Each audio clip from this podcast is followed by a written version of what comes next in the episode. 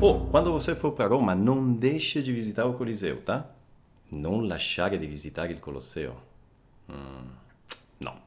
Aia. Ciao ragazzi, come va? Sicuramente vi sarà capitato tantissime volte di dover dire questa espressione non deixe di fazer algo in italiano. Attenzione, in italiano non si usa l'espressione non lasciare di fare qualcosa, ok?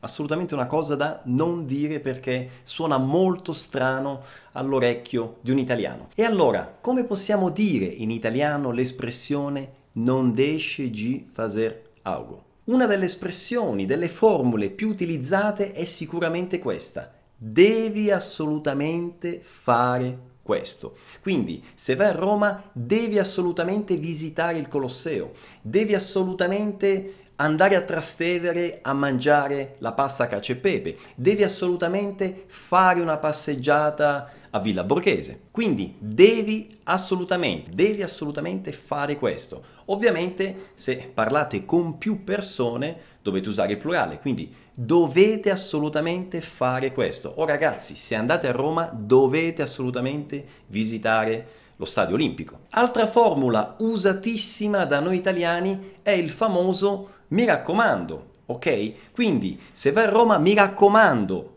vai a mangiare la pasta cacio e pepe a Trastevere, mi raccomando vai a visitare i Musei Vaticani, mi raccomando visita i Musei Vaticani, mi raccomando vai a fare una passeggiata a Villa Borghese. Plurale, mi raccomando andate a vedere la Cappella Sistina, andate a visitare la Cappella Sistina. La terza espressione che potete utilizzare somiglia molto al portoghese ma è differente ed è anche un'espressione sicuramente più formale, più ricercata e quindi meno utilizzata quotidianamente dagli italiani. L'espressione è non tralasciare di, attenzione, non tralasciare di, quindi non tralasciare di visitare Piazza di Spagna, plurale non tralasciate di visitare Piazza di Spagna.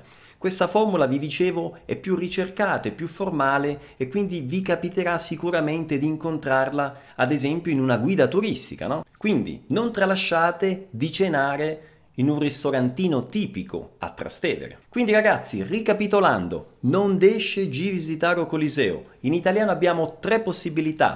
uno. Devi assolutamente visitare il Colosseo. due. Mi raccomando, visita il Colosseo.